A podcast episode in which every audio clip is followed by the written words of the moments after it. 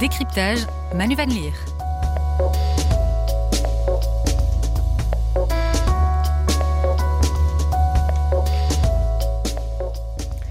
Bonjour à toutes et tous, très heureux de vous retrouver dans Décryptage pour analyser et commenter des thèmes d'actualité, de société ou des sujets religieux pendant une petite heure ensemble. Aujourd'hui, j'ai le plaisir d'être accompagné par Vincent Delcor, directeur de la rédaction de Catobel, et Christian Eckhout, frère prêcheur et prieur des Dominicains de Louvain-la-Neuve. Bonjour à tous les deux. Bonjour, bonjour. Bonjour à tout le monde. Ça va, vous allez bien malgré ce temps un peu maussade? Ah, On fait aller, on va, faire mieux. et je crois que j'ai vu du soleil hier et ça m'a fait beaucoup de bien. Oui, oui. Alors au sommaire aujourd'hui de cette émission, le congrès Mission, un rendez-vous grand public qui se tiendra à Kuckelberg les 15, 16 et 17 mars autour de l'annonce de l'évangile. C'est l'occasion de s'interroger sur le sens de la mission en 2024. Ensuite, nous nous intéresserons à la semaine sainte et à Pâques, comprendre le chemin de croix et la résurrection de Jésus. C'est l'invitation que nous a lancée Christian Eckhout. Et enfin, comme chaque semaine, on retrouvera les zooms de nos décrypteurs et un aperçu du journal dimanche de cette semaine. Vincent Delcor et Christian Eckhout, dans moins de deux semaines, le congrès Mission se tiendra à Bruxelles, un projet porté par un groupe de laïcs pour réunir les catholiques, favoriser les rencontres et faire connaître ce qui se fait dans nos paroisses, mais aussi amener à réfléchir aux moyens de transmettre la foi dans le monde actuel. En 2022, cet événement avait rassemblé 2000 participants. Pour vous, en quoi ce rendez-vous se démarque-t-il d'autres activités proposées tout au long de l'année par l'Église? Je crois qu'on peut dire que c'est, ça reste assez exceptionnel hein, dans la vie de l'Église euh, en Belgique de pouvoir rassembler comme ça 1000, 2000, euh, peut-être 3000, on, on verra combien de, de, personnes seront présentes, des grands événements. On n'a pas forcément, euh, ou on n'a plus tout à fait cette culture des grands événements. Et donc le chiffre n'est évidemment pas un critère absolu hein, euh, pour dire que tel événement vaut la peine ou est, ou est réussi ou est beau ou est bon. Il n'empêche que se sentir à certains moments ensemble avec d'autres, hein, euh, ceux qui vivent par exemple les Journées mondiales de la jeunesse peuvent sans doute en, témoigner, eh bien euh, ça fait du bien. Et donc rien que pour cet élément-là, je crois que le Congrès Mission est un événement important pour la vie de l'Église de, euh, dans notre pays euh, dans, dans, dans l'année qui vient. Il y, a, il y, a, sans doute un autre élément que, que j'aimerais pointer, c'est le fait que c'est un événement qui se veut très fédérateur, très large, avec différentes communautés religieuses, avec une, un vrai partenariat mis en place avec l'Église diocésaine et en même temps avec des laïcs hein, et des jeunes en particulier qui sont à l'origine et qui sont porteurs de ce projet, avec vraiment cette volonté que, que la mission puisse rassembler largement. Et je trouve ça vraiment euh, bah, assez enthousiasmant de se dire que, que chacun est vraiment invité, euh, quelle que soit euh, sa chapelle, sa spiritualité, chacun doit pouvoir y trouver sa place. Oui, je trouve que c'est une, un très belle initiative parce qu'elle est initiée par des laïcs de la base, qui sont des, chrétiens catholiques adultes, avec des jeunes et qui en fait veulent se concerter, réfléchir ensemble, comme, tu le disais, avec la force du fait d'être ensemble, à la façon de témoigner aujourd'hui, témoigner de la foi chrétienne. Et donc ils prennent cette initiative d'inviter d'autres témoins, des évêques ou des personnes, euh, par exemple comme le frère Patrick Gillard, qui sont des témoins dans l'Église d'aujourd'hui et qui peuvent accompagner ou réfléchir avec ceux qui ont démarré ce congrès mission. Il y a donc un mouvement, je crois, de rassemblement d'acteurs de l'Église d'aujourd'hui en Belgique.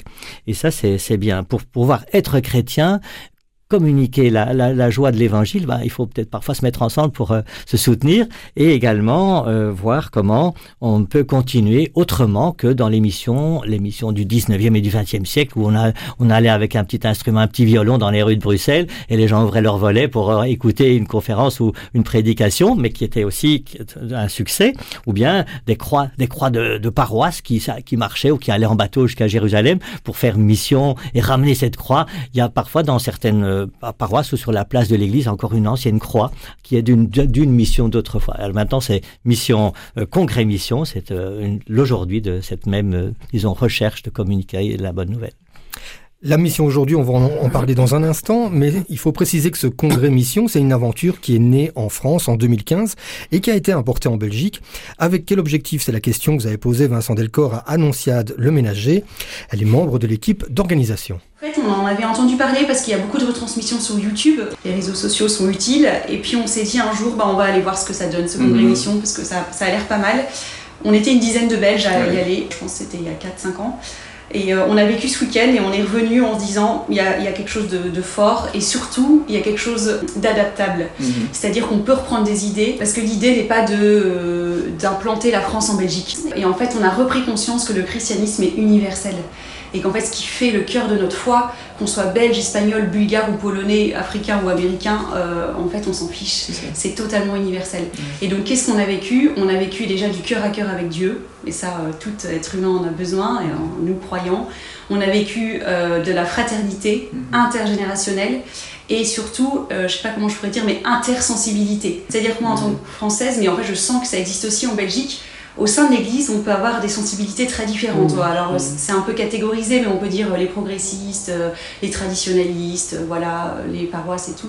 Là, au Congrès Mission, c'est la première fois en France que je voyais autour de la même table un prêtre en soutane, un jésuite en civil, une euh, religieuse en civil, une dame qui prend son train depuis Clermont-Ferrand pour venir au Congrès Mission, la petite famille de Versailles, et tout ce monde-là, mmh. mais au même endroit, parce qu'en fait, ce le dominateur commun, c'est la mission.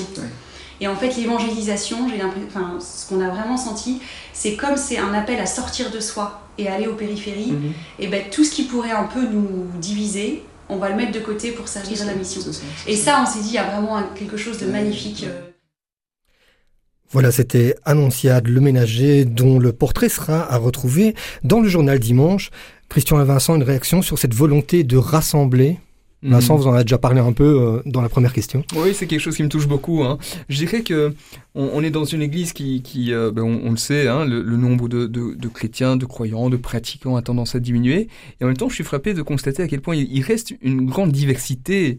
Euh, le nombre de, de, mouvements, de communautés, de congrégations, euh, euh, ça, ça, reste une, je trouve vraiment une chance exceptionnelle. Une chance exceptionnelle, mais ce qui est important aussi, c'est de ne jamais seulement s'enfermer dans une chapelle. C'est normal qu'on puisse être sensible et touché par une spiritualité, par une façon de vivre la foi plus que par une autre. Mais il y a aussi toujours peut-être le danger de, de, rester dedans, de, s'y enfermer. Et donc pour ça, des événements aussi fédérateurs que, que le congrès mission, euh, ben, je trouve que c'est vraiment un beau signal que l'Église donne d'elle-même euh, aussi à la société, hein, de montrer qu'on est capable vraiment de, de se rassembler autour du Christ. Vous avez parlé d'une personne qui a été dans le pilotage de Congrès Mission. Il y a une autre personne qui est Samuel Pruvot, qui a également été dans le comité de pilotage de Congrès Mission en France. Et on peut continuer à réfléchir même après ce Congrès Mission, parce qu'il y a une petite publication qui est sortie en 2020 aux éditions des Béatitudes par Thomas Belley, Mission impossible ou mission possible, petit guide pour oser évangéliser. Et c'est, c'est paru en 2020. Et donc, il y a, on peut continuer après ce congrès mission. C'est pas juste un événement ponctuel comme un feu d'artifice. C'est une belle communion de, de, réflexion pour après agir. Et donc, on a, on peut encore aujourd'hui continuer à, à aller de l'avant dans ce sens-là grâce à certains outils qui sont disponibles aussi. Alors durant le week-end, le Congrès Mission va proposer des veillées de prière, une messe, des ateliers, mais aussi des tables rondes thématiques sur lesquelles nous allons revenir dans un instant, et un village de stand. Vincent Delcor, décriviez-nous comment tout ceci va se présenter pour les participants, et diriez-vous que le Congrès Mission est plus axé sur la réflexion ou sur la rencontre? Réflexion, rencontre, euh, les, deux certainement, et, j'ajouterai célébration aussi. Il y a vraiment ces dimensions aussi. Il y aura des, des temps forts de, de, louanges, de, de prières, euh, notamment à la basilique, mais, mais pas seulement. Euh, donc j'ai eu l'occasion de participer au premier congrès mission qui a eu lieu en, Belgique, c'était il y a deux ans. C'était aussi dans un contexte très particulier, puisqu'on sortait de la parenthèse Covid, et donc il y avait à ce moment-là vraiment le, l'esprit des, grandes retrouvailles hein, après une longue période d'absence et de distance. Euh, et donc je pense que oui, il y a, y a, vraiment l'idée de vivre un moment fort ensemble, mais aussi cette idée d'après que Christian évoquait. On n'est pas là seulement pour passer un bon moment ensemble, on est vraiment là pour être envoyé, envoyé en mission et pour réfléchir à la place que la mission peut avoir dans, dans chacune de nos vies. Euh, évidemment, on n'est pas tous appelés à la même chose, à la même manière de, témoigner de l'Évangile. C'est pour ça qu'il y a notamment une diversité euh, d'ateliers de carrefour qui sont des espaces où on entend certaines personnes s'exprimer, où on peut euh, leur poser des questions, réfléchir ensemble. Mais l'idée, c'est bel et bien que, que, dès son retour chez soi, bah, on soit peut-être un peu plus reboosté, qu'on ait une énergie et des outils peut-être nouveaux pour, pour, pour témoigner à travers sa vie, ses actes et ses mots, ses paroles de, de cet évangile. Donc c'est un événement qui, de ce point de vue-là, est assez complet. À la fois, il y aura vraiment des temps de prière, de réflexion, d'échange et, certainement de, rencontres. Et de convivialité, puisqu'il y a un banquet fraternel euh, qui vient s'ajouter au programme par rapport à l'édition précédente c'est effectivement une des, une des nouveautés de cette édition et, vraiment c'est quelque chose que j'apprécie beaucoup. Euh, D'une part le fait qu'il y ait des nouveautés parce que je trouve ça toujours super que les, événements puissent se poursuivre mais, mais aussi innover. Euh, effectivement le samedi soir un grand banquet euh, à l'occasion duquel est invité à inviter. Euh, inviter, par exemple, une personne qui n'est pas catholique, qui a priori ne viendrait pas au congrès mission. Inviter une personne qui peut-être se situe, euh, se trouve aussi en, situation de fragilité, de précarité euh, particulière. Et donc là, je crois qu'on est au cœur de l'évangile. Ensemble, manger, se retrouver autour d'une même table. Ça, c'est vraiment le, le cœur de, de, notre foi et, s'enrichir les uns des autres. C'est ça, inviter quelqu'un qui peut être curieux, ou bien nous, comme curieux, inviter quelqu'un d'autre pour euh, dire, voilà, il y a quelque chose peut-être à découvrir, euh, venez voir. Euh, c'est comme disait Jésus, venez et voyez. Hein, il y a quelque chose de ça dans le mouvement à la fois d'être ensemble, mais aussi d'oser aller vers l'autre. Huit tables rondes seront proposées durant le congrès mission. L'une d'elles, avec l'archevêque de Malines, se penchera sur la question être missionnaire, oui, mais comment? Christian Eckhout, ça signifie quoi être missionnaire aujourd'hui en Belgique? Être missionnaire, c'est d'abord euh, vivre euh, en tant que chrétien, vraiment à fond soi-même, et d'oser prononcer le kérigme, c'est-à-dire euh, la joie de Jésus, qui est Dieu parmi nous, ressuscité. Et ça, c'est être missionnaire n'importe où, n'importe quelle culture, n'importe quelle langue, hein, être missionnaire comme chrétien c'est euh, oser dire euh, ce mystère. Dieu est là et il est même vivant et il nous invite à vivre avec lui de sa vie. Et donc c'est passion-résurrection déjà un peu à l'avance, mais c'est euh, dire que Dieu veut mm, par amour nous avoir avec lui. Et est-ce que c'est possible? Est-ce qu'on ne peut pas le, chercher ou bien le, découvrir? Lui vient aussi nous rechercher. Un peu cette dimanche. Et la mission est-elle différente en Belgique par rapport à la mission à l'étranger? Oui, c'est sûr que la mission ad extra, c'est pas la mission ad intra. C'est-à-dire la mission ad extra, c'est on donne sa vie pour aller là où il n'y a pas encore Jésus euh, connu ou euh, révélé, et euh, ou bien accompagner ceux qui sont dans des, grands manques. Par exemple, nous sommes des, je crois que Vincent en a déjà parlé dans, certains éditoriaux. Nous sommes encore très très riches de prêtres par rapport à la Chine ou, par rapport à l'Amazonie, et donc on a la mission à, l'extérieur qui est toujours nécessaire. Ceux qui font les fidéidonomes qui se donnent pour la foi à l'étranger, mais la mission à l'intérieur est toujours à continuer puisque chaque génération nouvelle, euh, eh bien, elle cherche peut-être euh, aussi à pouvoir grandir intérieurement et il faut euh, annoncer de l'extérieur. Ça ne vient pas tout seul de découvrir que Dieu est là parmi nous et présent en nous quand on parle de, de missionnaires, hein, on pense assez naturellement à, ces prêtres euh, en particulier hein, qui, donnent leur vie euh, pour aller sur un, autre continent. On pense par exemple à, l'ancienne colonie belge, le Congo.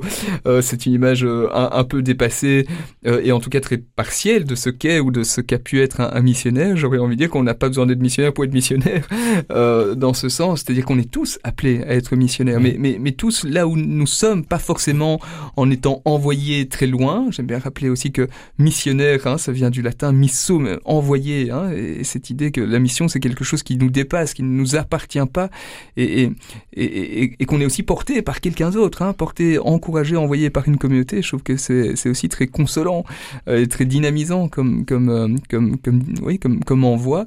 Euh, mais être missionnaire, ben, ça peut évidemment être euh, au quotidien, dans, dans, une vie de famille, dans une vie de, de, collègues, à travers son travail, à travers les relations qu'on tisse avec les, avec les voisins, euh, dans sa famille.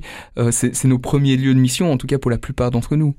Et il y a plein d'exemples. hein. On peut prendre, euh, je dirais, Yann Vagneux, qui est à Bénarès euh, comme, euh, disons, prêtre au milieu de tous les hindous, mais qui vit avec eux et par son simple témoignage, son comportement, sa prière, son vêtement, peut entrer en contact avec d'autres. Et si on veut, chez nous, c'est toujours nécessaire aussi. On a des nouveaux outils. Par exemple, si on a Adrien Candillard qui fait des tout petits volumes et, qui est sur YouTube, ou bien The Chosen qui font des épisodes de plus en plus nombreux où on montre les les, apôtres en mission. Et donc, ça, il y a des, beaucoup de possibilités d'aujourd'hui euh, nouvelles.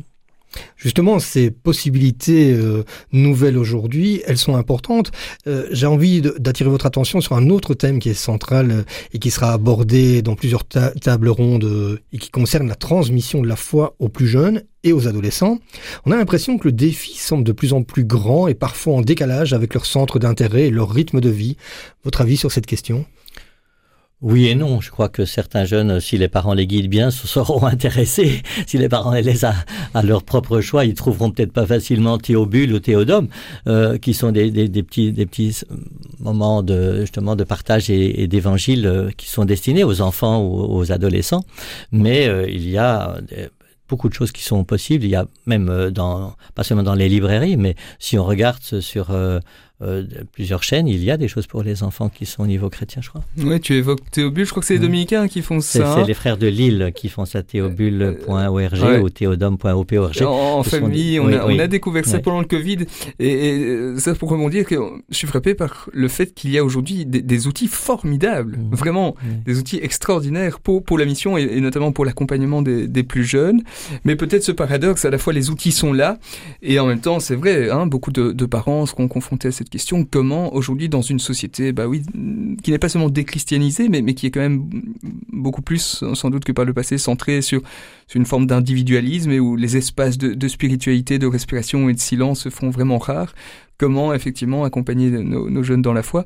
Euh, pour revenir à, à le Ménager, justement une des organisatrices du congrès Mission, elle, témoignait, elle témoigne dans, l'article que, vous pourrez lire dans, dans Dimanche cette semaine, qu'à la fois elle a eu la chance de grandir dans, une famille catholique pratiquante et que ça vraiment euh, ça a été un élément important pour elle, mais qu'un autre élément euh, tout aussi important et complémentaire, c'est le fait que euh, elle a été envoyée hors de chez elle, loin de chez elle, elle a participé à des camps, elle a rencontré des communautés, elle a participé à des, veillées, à des week-ends, etc., euh, avec, des, avec des communautés, avec d'autres croyants. Et je pense que, que souvent, autant la famille peut être vraiment un lieu important ou un, un terreau euh, fertile peut, peut être euh, offert, euh, en même temps, souvent, il faudra aussi que, que, que au moment de l'adolescence, par exemple, l'enfant le plus jeune euh, puisse euh, découvrir la foi avec d'autres et pas forcément au sein de sa famille ou au sein de sa famille seulement. Nul n'est prophète en son pays. Hein. Les, parents sont euh, à la fois les, mieux, mais parfois aussi les, plus mal placés pour, pour partager leur foi.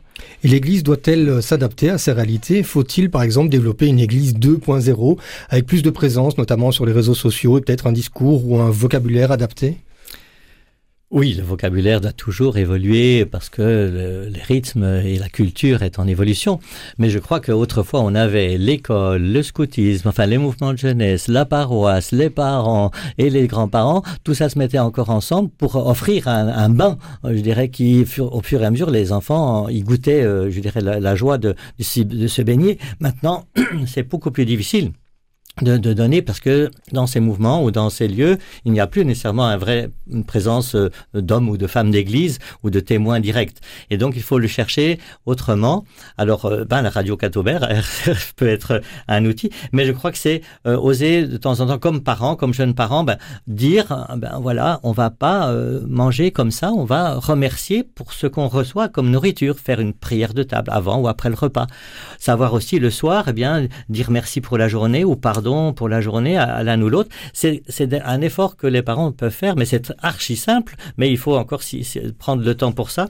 Et ça suppose évidemment une attention aux petits-enfants. Il y a aussi euh, euh offrir, un, symbole, que ce soit euh, une croix, que ce soit, je dirais, un, évangile, donner les outils qui permettent de, poser des questions par les jeunes pour pouvoir, je dirais, avancer dans la foi. Mais l'Église doit toujours s'adapter en gardant le, le mystère et euh, Pascal euh, au centre, bien sûr. Une autre question qui sera intéressante euh, durant les, les, tables rondes, c'est la question de redynamiser les paroisses. On observe une baisse de, de, la fréquentation, de la pratique. Alors comment redynamiser les paroisses?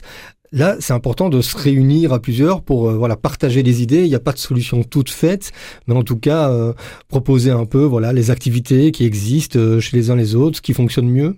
Oui, et, quand même, c'est vrai que parfois ce décalage entre euh, ce modèle paroissial qui reste central pour l'Église diocésaine, et puis quand, quand on, interroge euh, les croyants, euh, et c'est d'ailleurs un exercice qu'on est en train de faire pour, pour un futur dossier du journal dimanche, on demande à, huit croyants, tiens, qu'est-ce qui fait que vous avez que vous êtes devenu chrétien et c'est frappant de voir la diversité des réponses. Ça peut être lié à une paroisse, mais ça peut être lié à à une personne, à une communauté, à une rencontre, parfois tout à fait indépendamment de la paroisse. Donc on a parfois le sentiment que l'Église continue à, fortement investir dans les paroisses, or ce n'est plus forcément le lieu le plus nourrissant, le plus décisif pour la vie des, croyants.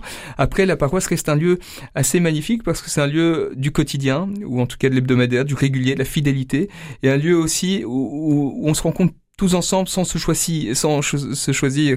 C'est pas un club, c'est un lieu vraiment ouvert où on peut tomber sur, où il y a une dimension intergénérationnelle aussi que je trouve très belle, très forte.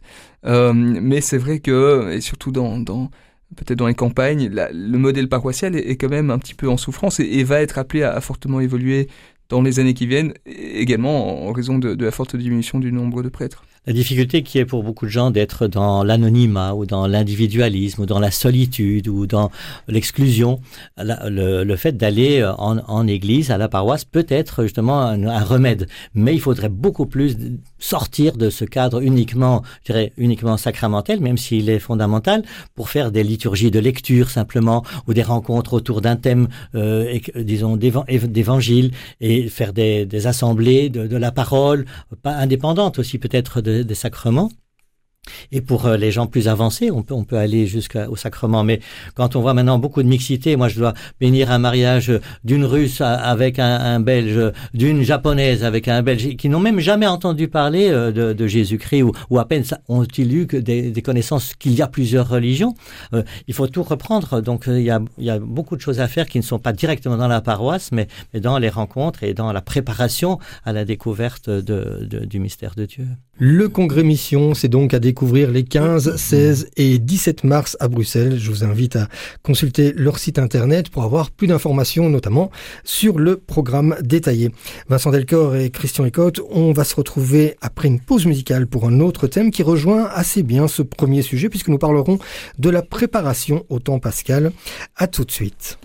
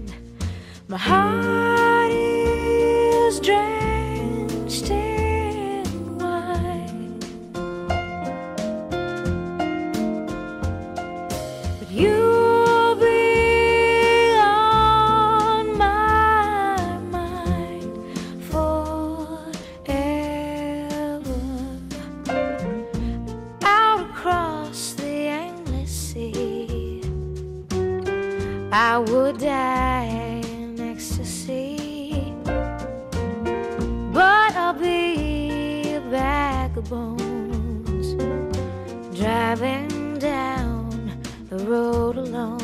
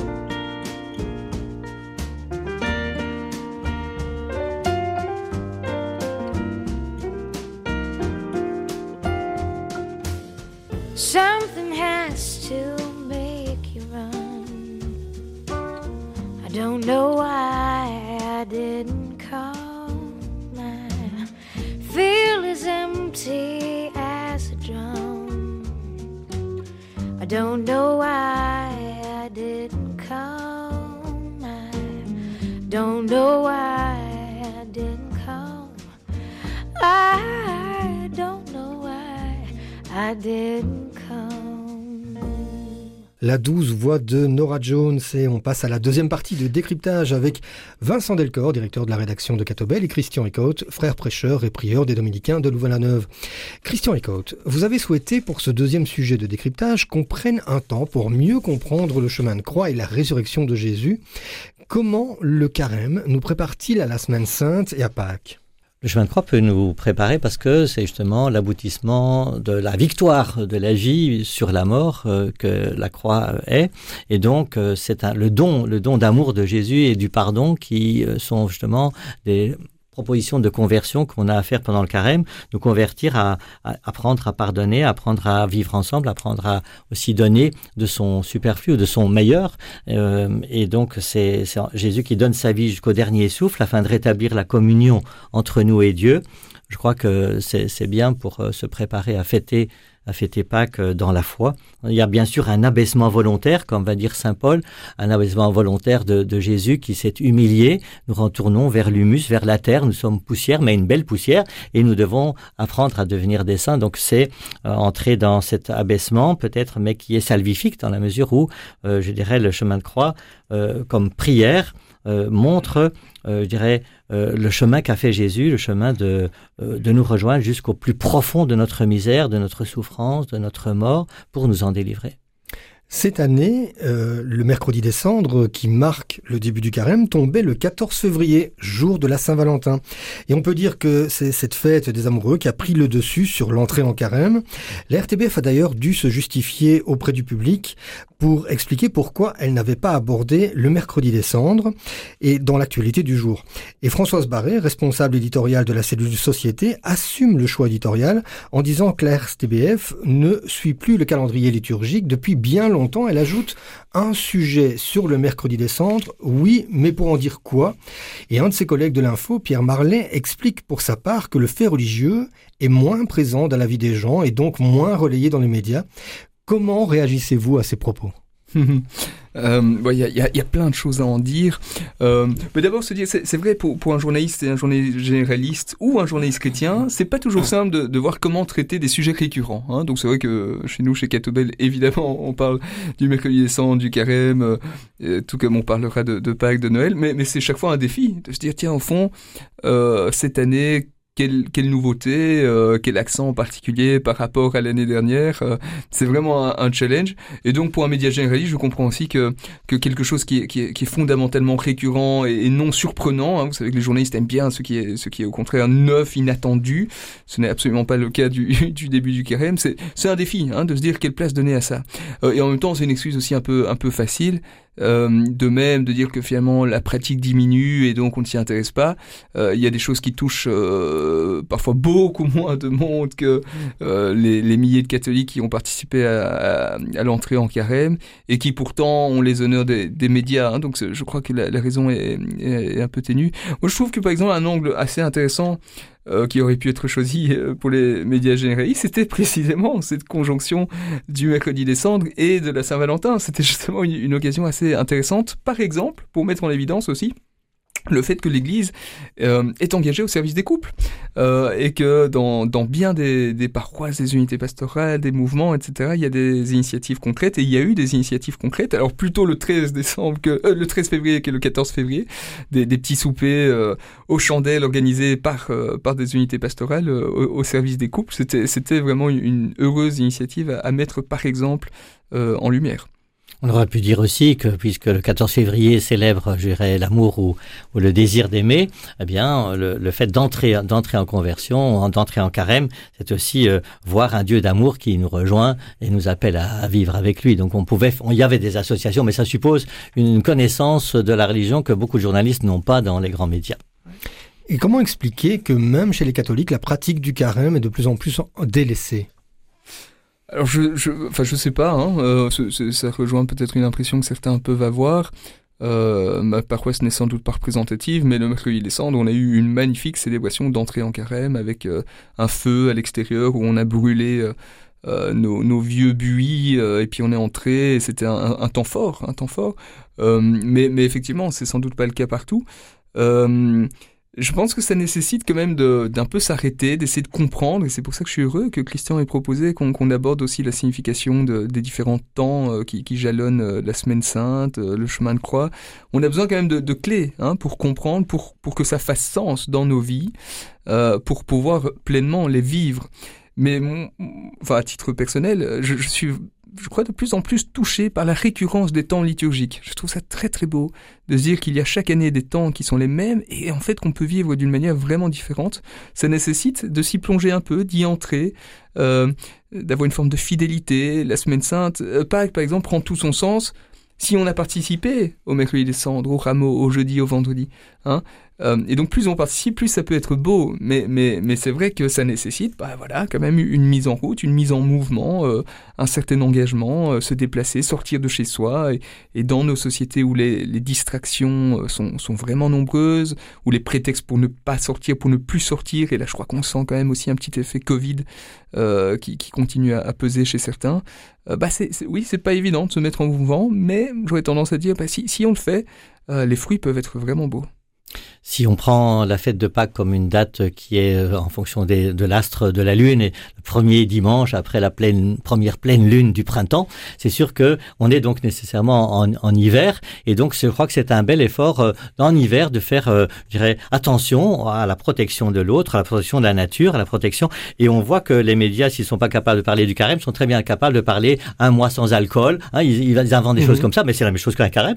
C'est se priver de quelque chose pour un effort ou pour une meilleure santé Autrefois, le carême était surtout pour empêcher euh, à, tous les barons chasseurs d'éliminer, euh, je dirais, les jeunes animaux. Et donc, on leur faisait, on les faisait freiner au niveau nourriture pour que la nature continue. Là, on, freine au niveau, je dirais, euh, péché, comme chrétien, pour justement entrer davantage dans, la suite de Jésus et d'un peu porter avec lui sa croix, c'est-à-dire d'aller vers un don pour autrui. Et donc, c'est de partager ce qui est, ce que nous avons ou ce que nous sommes et de se préparer à, recevoir ce partage de la vie éternelle que Jésus nous donne on est dans une société où on a besoin de sens et de, comprendre. Hein. Ça, c'est quand même une grande nouveauté. Enfin, une grande nouveauté, non, c'est pas récent, mais, par rapport à une société peut-être plus classique, où il y a quelques décennies, euh, il y avait, quand même globalement beaucoup plus cette idée qu'on on faisait comme tout le monde, on faisait par habitude, on faisait par obligation. Aujourd'hui, on est tout à fait libre, évidemment, plus que jamais, d'aller ou de ne pas aller à la messe ou autre. Euh, et donc, si on y va, c'est parce que ça doit vraiment faire sens. Hein. Donc, il y a cette exigence quelque part, mais qui rend l'engagement euh, encore plus beau, mais qui rend parfois l'engagement l'engagement, la, mise en route, parfois aussi un peu plus, plus exigeante, plus difficile. Euh, mais, mais, mais, mais, mais, voilà, il faudrait pas non plus véhiculer cette, cette, idée de se dire finalement ça n'intéresse plus personne, c'est totalement dépassé. Je ne crois pas. Je crois que qu'il y, qu y, a plein d'endroits où ça reste des temps vraiment forts. Et ça peut encore attirer les, des jeunes aussi, ou des adultes, ou des, des, personnes différentes, même qui ne connaissent pas Jésus. C'est, si vous voulez, quand on prend les 40 jours de Jésus au désert, c'est 40 ans ou 40 jours, c'est un nombre pour dire une transformation. En fait, un temps de transformation, un temps de décision. On a arrêté de dominer par l'avoir, donc la possession. Arrêter de dominer par le savoir ou la connaissance, c'est l'oppression. Euh, ou arrêter de dominer par le pouvoir politique ou par le pouvoir euh, des, des, dictateurs d'aujourd'hui. C'est apprendre à, à, ne, à ne pas être en position de dominant, mais être en position de serviteur, de, au service des autres, au service de la société, au service de l'humanité, au service de la planète, au service du monde. Et c'est donc une transformation, au lieu de dominer les autres, ben, on va essayer de servir les autres. C'est ça le changement qui est proposé pour le carême. Jésus aurait pu dominer, il a préféré servir. Je suis venu servir et, non pas être servi pour donner ma vie en rançon pour la multitude. Donc c'est pour autrui, c'est pas juste pour faire un effort en disant, voilà, je suis une meilleure, euh, je suis arrivé à me dominer. Non, c'est à ne pas dominer autrui et la création. Frère Christian Ricaut, euh, il y a un instant, vous avez utilisé l'expression porter sa croix. À la fin de ce mois, nous célébrerons Pâques et la résurrection du Christ, mais avant cela, nous allons revivre le chemin de croix du Christ. Quel parallèle pouvons-nous faire entre la souffrance vécue par Jésus et notre monde? Ben, notre monde est en grande souffrance. Hein. Je ne veux pas parler de tous les, tous les problèmes de conflits que vous connaissez, euh, aussi bien en Orient qu'en Occident, qu'en Afrique, qu'en Asie. Il y a tellement de souffrances. Il y a en plus euh, des gens qui ont des souffrances par euh, ne plus pouvoir vivre avec euh, son conjoint ou ses enfants. Il y a tellement de souffrances. Il y a, il y a dans, dans les, les persécutions des chrétiens par millions.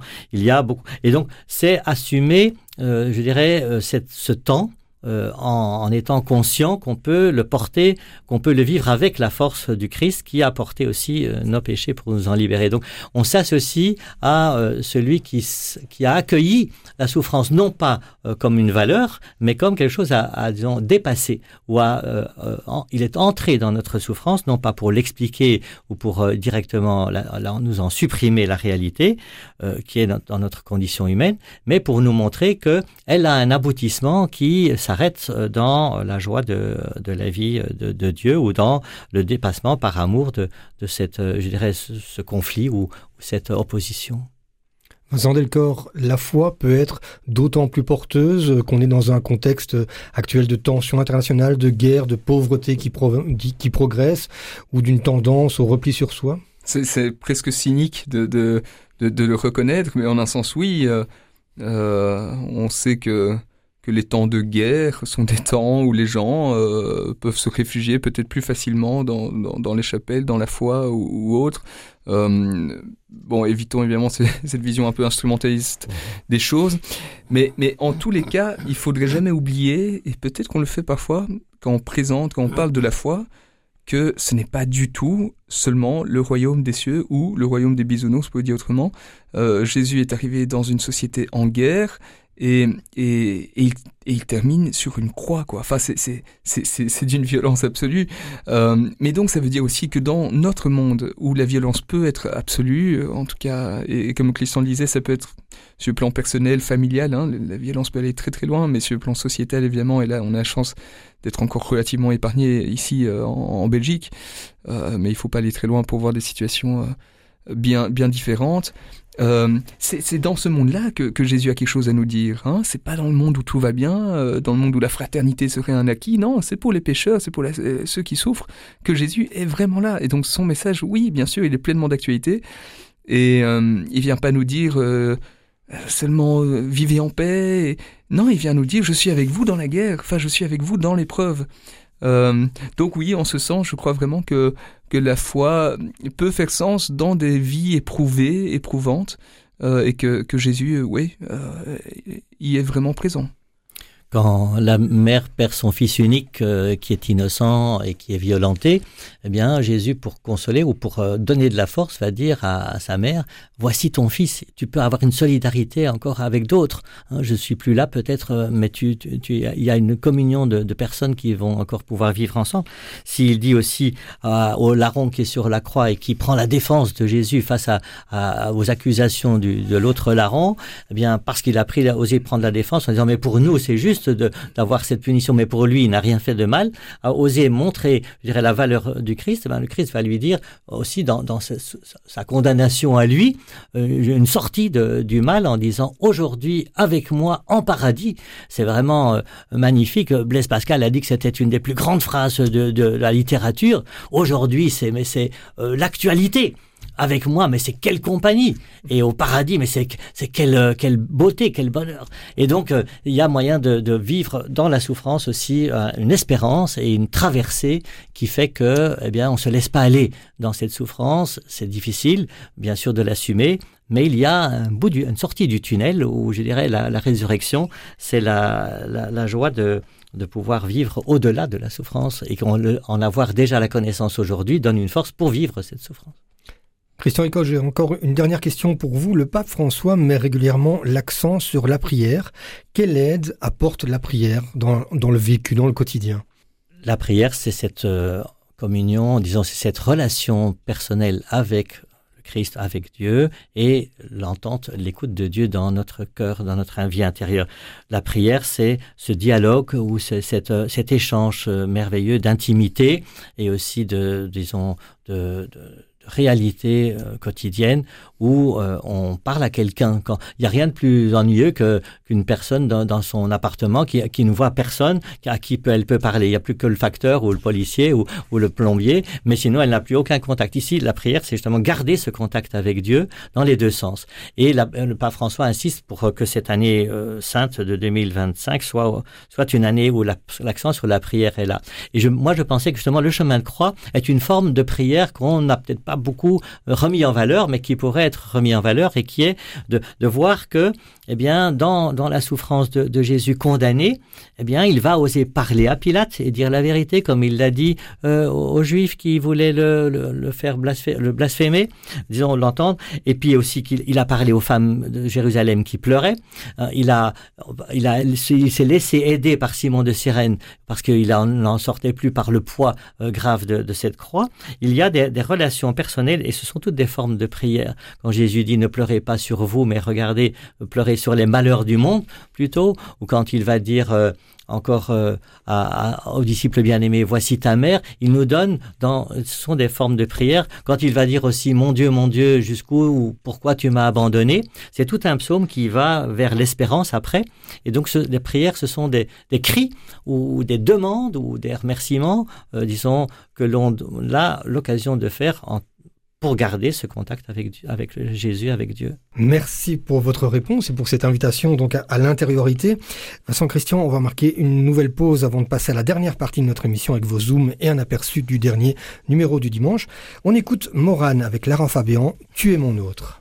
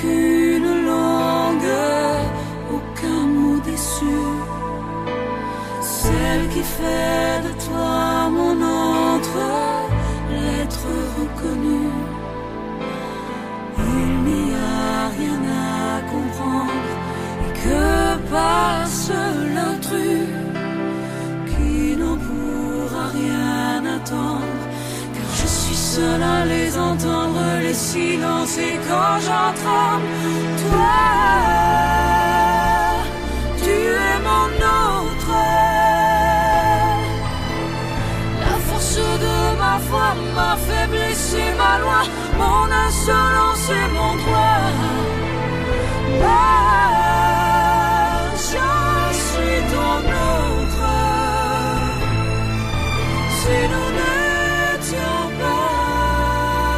see. So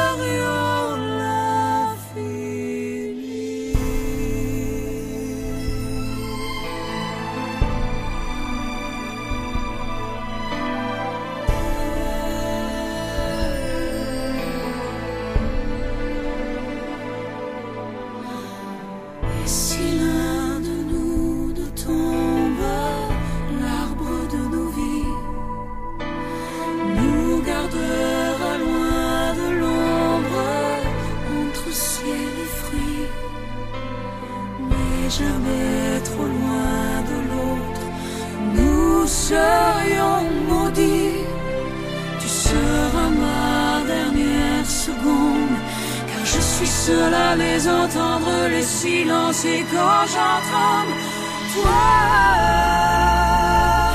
tu es mon autre. La force de ma foi, ma faiblesse et ma loi, mon insolence et mon droit.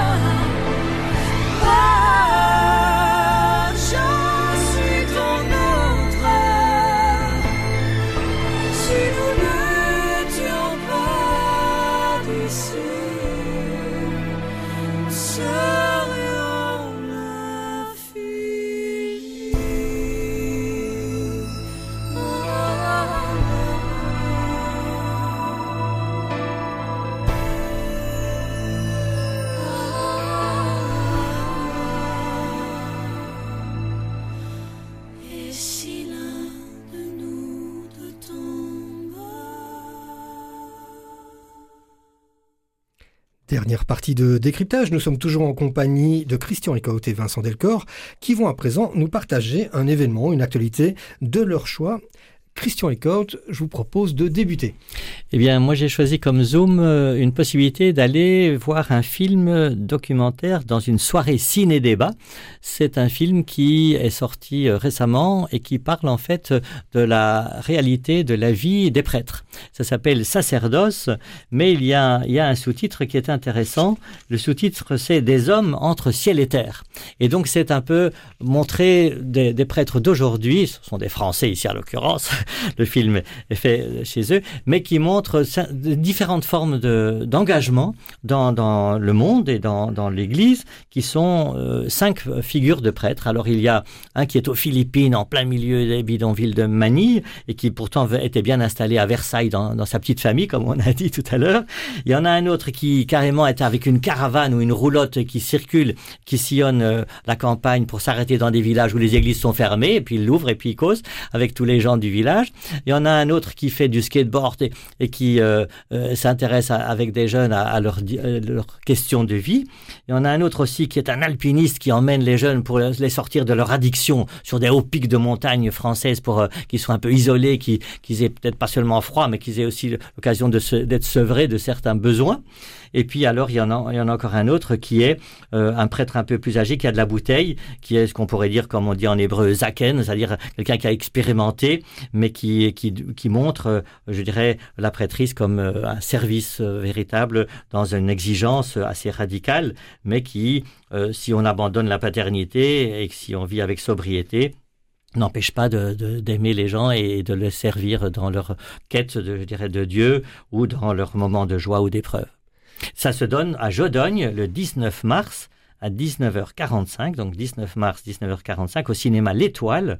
Et donc euh, on peut avoir une prévente, déjà s'inscrire si on veut sur www.billetweb.fr slash pro slash sacerdoce, 7 euros si vous voulez rejoindre. Et il y aura, si ça va bien encore, parce qu'il a déjà eu lieu à Waterloo où il y avait plus de 250 personnes et le débat a été très fructueux.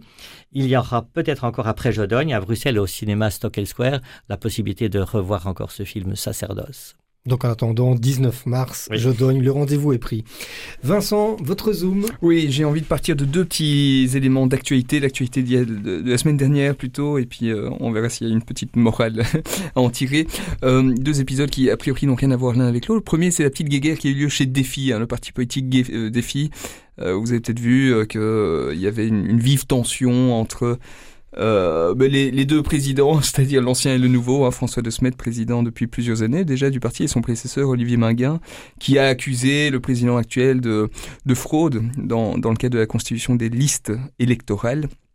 Euh, une, guéguerre qui a pris une importance très grande puisque pendant 3-4 jours dans la presse on a beaucoup parlé de défis, on a beaucoup parlé de défis en mal euh, comme étant un parti totalement divisé et je ne vais évidemment pas rentrer dans euh, dans, le fond de la question, mais je trouvais que, cette image euh, de l'extérieur était assez stupéfiante. Et quelques jours plus tard, dans un tout autre domaine que j'aime bien aussi, pas la politique, mais le, cyclisme, euh, il y a dans, l'équipe Soudal euh, le, directeur sportif Patrick Lefebvre qui, a assez vertement critiqué l'un de ses coureurs, Julien Alaphilippe, un français, en critiquant notamment son mode de vie et l'influence même de son épouse sur son hygiène, etc.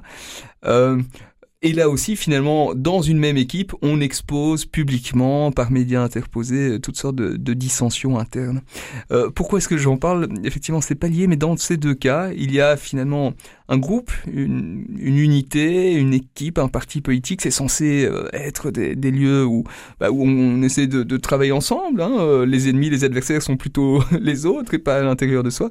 Et pourtant, on va se, se, se, se critiquer publiquement, parfois vertement, euh, donnant une image à l'extérieur de, de, de dissension réelle. Et ce que j'ai envie de me dire, bah, c'est au fond, comment est-ce que nous, on vit, nous, c'est en église, dans nos paroisses, dans nos UP, dans nos mouvements, euh, dans nos familles peut-être, comment est-ce qu'on vit nos dissensions? Et je me dis que finalement, être chrétien, c'est pas du tout échapper aux conflits, échapper aux tensions, mais peut-être que c'est dans la façon dont on va les prendre en main, euh, ne pas les ignorer, mais, mais ne pas les exposer publiquement et critiquer les gens comme ça sur la place publique. Comment est-ce qu'on va prendre soin de nos relations et, et, notamment dans la résolution des conflits. Je crois qu'on a, on a beaucoup à apprendre. Hein. Nos paroisses sont des lieux de vie, sont parfois aussi quand même des lieux de, de petites guéguerres et de tensions.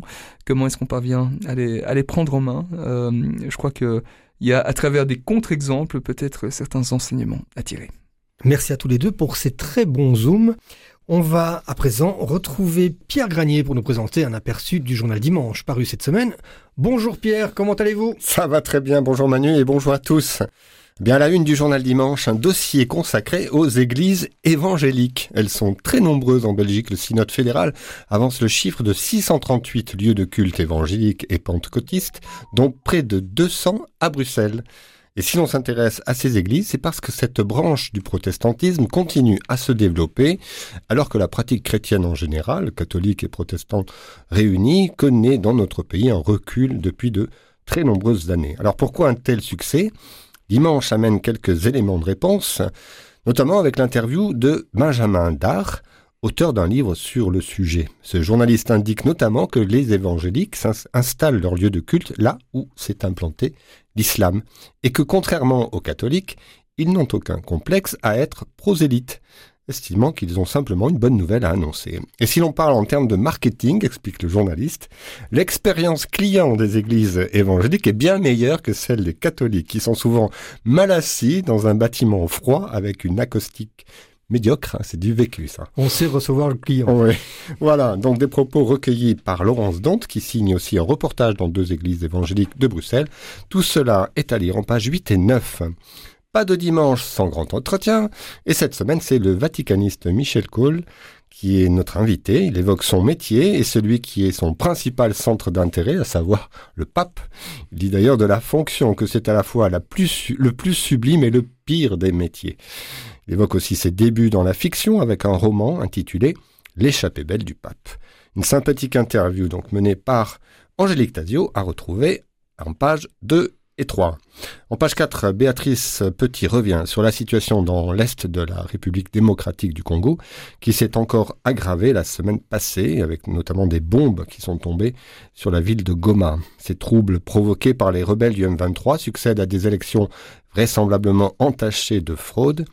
Ils ont de nouveau jeté des centaines de milliers de réfugiés sur les routes et ils risquent d'engendrer une déflagration générale dans ce coin de l'Afrique. On revient en Belgique avec un événement chrétien d'envergure qui se prépare actuellement, le congrès Mission, qui se déroulera à Bruxelles le week-end des 15, 16 et 17 mars. C'est l'occasion de faire connaissance avec euh, Annonciade le Ménager, l'une des, chevilles, des chevilles ouvrières de ce grand rassemblement d'églises.